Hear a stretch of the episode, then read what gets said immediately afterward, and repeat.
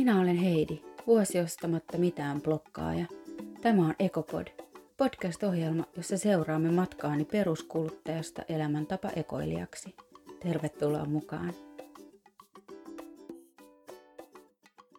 Päivä 99. Miten tulin lähteneeksi tähän projektiin? Mikä sai normaalin perheenäidin hylkäämään ostokset ja kosmetiikan? Vielä shampoonkin. Olemattomilla ompelutaidoilla ja kiireisen arjen keskellä päättää, että nyt selvitään vaihtamalla ja tekemällä itse. Onhan se vähän hullu.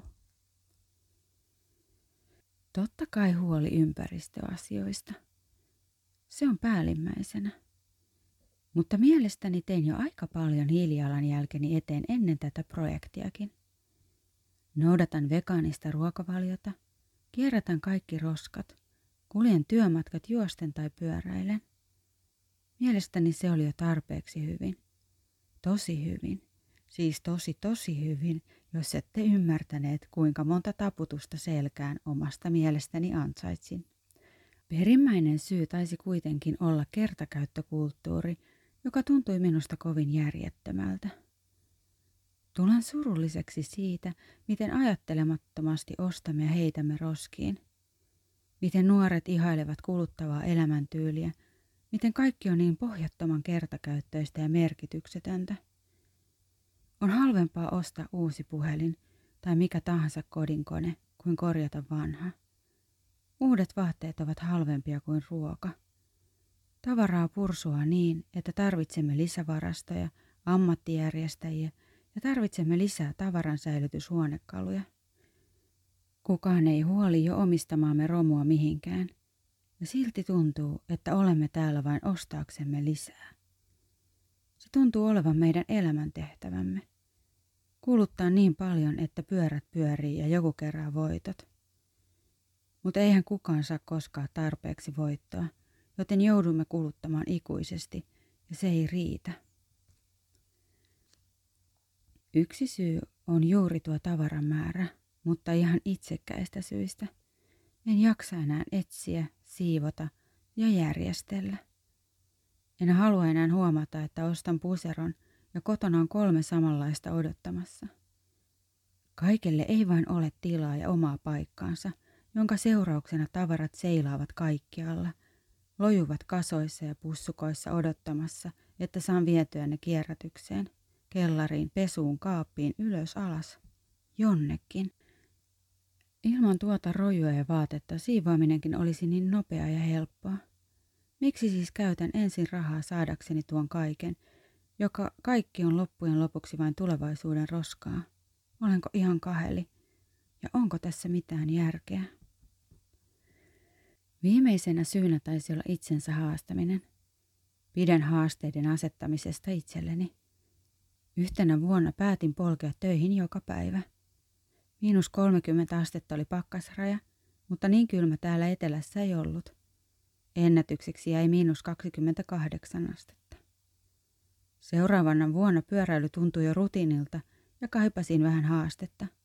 Niinpä juoksin koko vuoden töihin ja takaisin. Joka päivä muutamaa sairastelua lukuun ottamatta. Jokaisesta projektista on jäänyt paljon käteen. Kaikki ovat olleet askeleita ekologisempaan elämään, mutta tärkeitä myös oman hyvinvoinnin kannalta. Mikä määrä omaa aikaa ja arkiliikuntaa noista projekteista kertyi? Kiitos niistä hetkistä. Aamulla ei vielä töissä, mutta poissa jo kotiorjan hommista ja iltapäivällä vapaa jo töistä, mutta kotihommat kaukana. Miksi teen blogin tästä projektista? Toivon, että se herättää ihmisiä miettimään omaa suhdetta kuluttamiseen ja ympäristöasioihin. Ja ehkä haluan tartuttaa pienen kipinän kohti ekologisuutta ja vapautta kuluttamisen pakosta. Ja luulen, ettei se tartu pisaratartuntana, vaan sanojen kautta. Tämän ylevän ympäristöpuheen jälkeen starttaan auton ja kuljetan poikani jäähallille, jonka jälkeen ajan yksin kotiin ja kotiin päästöni heti takaisin ja uudestaan kotiin. Kuten huomaatte, me kukaan emme voi lopettaa kaikkea, mutta jokainen voi vähentää jotain.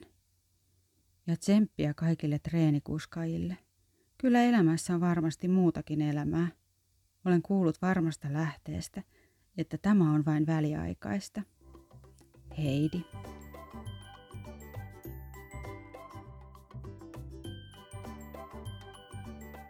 No mua pisti silmään toi sana normaali ja tuossa postauksessakin se on lainausmerkeissä. Se sana normaali on niin outo. Wikipedian mukaan adjektiivina normaali tarkoittaa säännönmukainen, odotuksia vastaava, hyväksyttävä ja tavannomainen. Eli kulissia. Toisaalta mä toivon, että mun ekologinen elämäntyyli on joku päivä säännönmukainen, odotuksia vastaava, hyväksyttävä ja tavanomainen. Mutta mä toivon, että se ei kuitenkaan ole mikään pakko. Mutta kun me mietitään ihmistä ja tota sanaa normaali, niin pinnan alla me ei kukaan olla odotuksia vastaava tai tavanomaisia. Hyväksyttäviä meidän kaikkien tulee olla, mutta säännönmukaisia me emme ole. Siksi mun mielestä käytettäessä sanaa normaali tarkoitetaan aina sellaista ohjekirjan ja sosiaalisten raamien sisällä hyväksyttävästi käyttäytyvää kulissiminää. Sellainen, joka me kaikilla on. Ja kun pintaa naarmutetaan, tulee kaikki erikoisuutemme esille. Ja se on ihanaa. Me olemme ihmisiä, emmekä normaaleja. Tässä kuitenkin tarkoitin keskivertokuluttajaa ja kulutuskäyttäytyjää, joka ei paljon ole miettinyt kulutuskäyttäytymistään, vaan tehnyt niin kuin on pyydetty. Kuluttanut.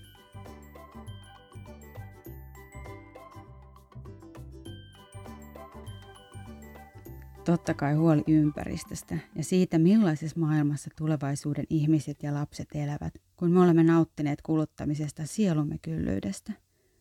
Se oli mun ykköshuoli. Mutta ennen kaikkea kertakäyttökulttuuri järkytti.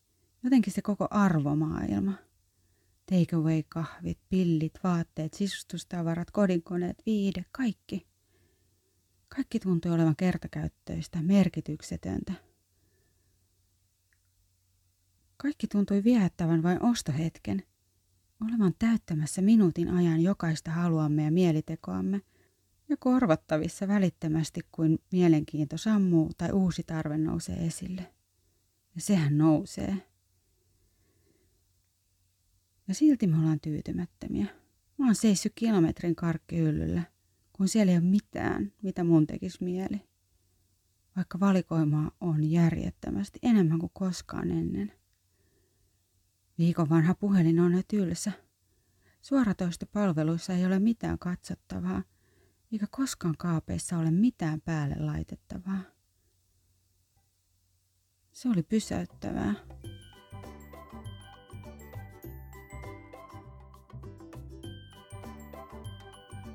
No projektiin lähtemisen yksi oli tietenkin tavaran määrä kotona. Kaikki se ostettu tavara, joka lojui arvottomana pitkin asuntoa – suljettuina kaappeihin, varastoihin ja pölyttymässä jossain. Silti mä en ollut onnellinen, vaan kaipasin lisää. Mainoksissa ei koskaan näe jo olemassa olevia tavararöykköitä uuden tavaran kaverina, vaan fokus on aina vaan siinä uudessa tavarassa, sen tuomassa ilossa ja mielikuvissa asioista, joita tavarasusta tuo esille. Kotona se uusi tavara on kuitenkin taas vaan tavara, joka häviää, joka pitää pestä viikata, pyyhkiä, pölyttää, huoltaa. Se on lisää kotitöitä. Ei kiitos.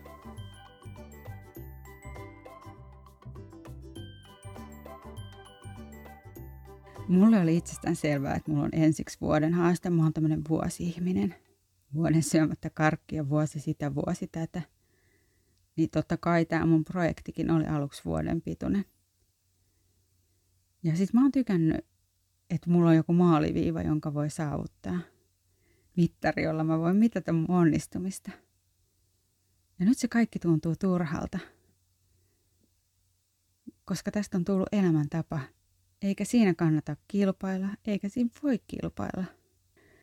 Mutta jotenkin, kun aloittaa jotain ihan uutta asiaa, niin semmoinen maaliviiva tuntuu hyvältä tavoitteelta, koska sen jälkeen voi uudestaan miettiä, että mitä haluaa tehdä. Ja se ei tunnu niin valtavan suurelta asialta, kun herää joku aamu ja sanoo, että mä muutan koko mun elämän loppuelämäkseni.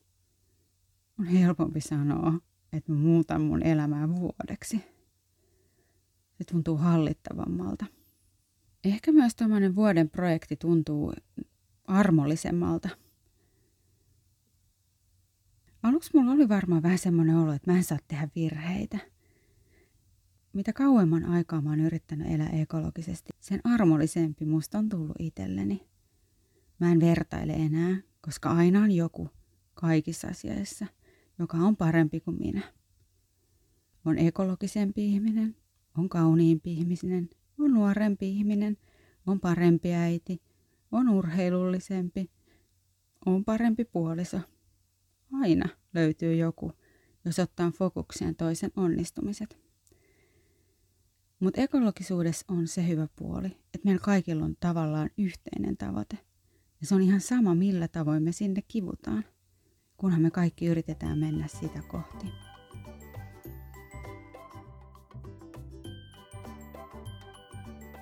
Mä tein blogin silloin innostaakseni itseäni ja dokumentoidakseni matkaani. Ja ennen kaikkea mä toivoin innostavani muita olemaan matkalla ekologisempaa elämää kohti. Ja ehkä yrittänyt olla jotenkin hauska. Siinä varmaan onnistumatta. Ja ehkä olla sellaisen itselleen armollisuuden puolesta puhuja. Me tehdään kaikki virheitä. Me ollaan kaikki kyllästyneitä joskus, me ollaan väsyneitä joskus ja meidän motivaatio voi joskus olla nolla. Ja välillä omaa käytöstä on pakko katsoa sormien välistä. Sekin on ihmisyyttä. Me herkästi nähdään muissa vain heidän valitsemansa kulissi, ja sen takana kaikilla on toiset kasvot. Inhimillisemmät ja virheellisemmät, mutta arvokkaammat ja oikeammat. Ja elämä on välillä sellaista, on, on vaan pakko tehdä valintoja, jotta sun elämä olisi mukavaa ja arki kulkisi suhteellisen helposti. Niinpä samalla kun vähensin kuluttamista, niin valitsin toisessa osa-alueessa vanhemmuuden ja elämän helpottamisen pidin vielä autoa harrastuskuskausten inhimillistämiseksi. Ensi viikolla on sata päivää täynnä.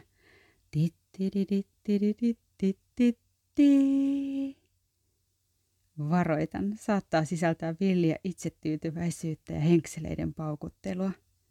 Moikka ihanat, ootte parhaita. Hei, kiitos että kuuntelit Ekopodia. Jos pidit kuulemastasi, niin muistathan jakaa ohjelmani. Voit käydä blogissa vilkuilemassa ekomatkaani etukäteen www.vuosiostamattamitaan.blogspot.com tai ig et vuosi ostamatta. Kysymyksiä tai kannustusta voit laittaa myös osoitteeseen vuosiostamatta et gmail.com. Me nähdään ensi viikolla. Moi!